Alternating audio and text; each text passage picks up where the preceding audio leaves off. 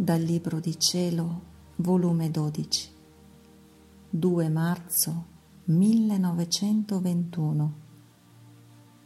Gesù cambia a Luisa l'ufficio di vittima con quello di preparare l'era della sua volontà.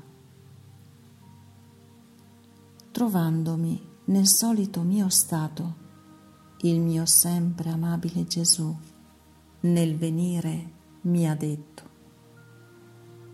figlia mia, il terzo fiat, il mio fiat voluntas tua, come in cielo, così in terra, sarà come l'arcobaleno che si vide nel cielo dopo il diluvio, che come iride di pace assicurava agli uomini che il diluvio era cessato Così sarà del terzo fiat, come si conoscerà, ed anime amanti e disinteressate entreranno a far vita nel mio fiat, saranno come arcobaleni, che come iridi di pace rappacificheranno il cielo e la terra e fugheranno il diluvio di tante colpe che inondano la terra.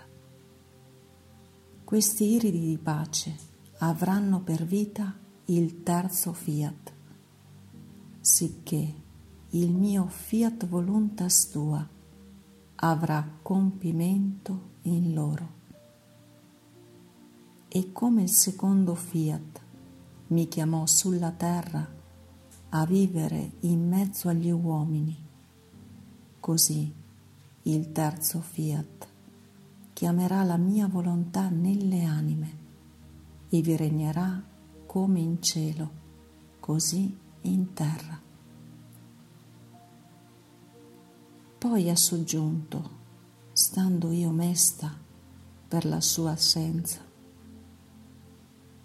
Figlia mia, sollevati, vieni nella mia volontà ti ho eletto tra mille e mille affinché il mio volere abbia pieno compimento in te e sia quale iride di pace che da suoi sette colori attira gli altri a far vita nella mia volontà.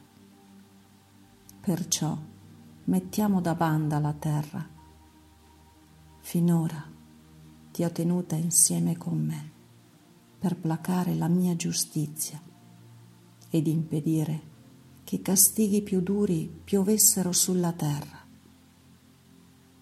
Ora facciamo correre la corrente della malvagità umana e tu, insieme con me, nel mio volere, voglio che ti occupi a preparare l'era della mia volontà.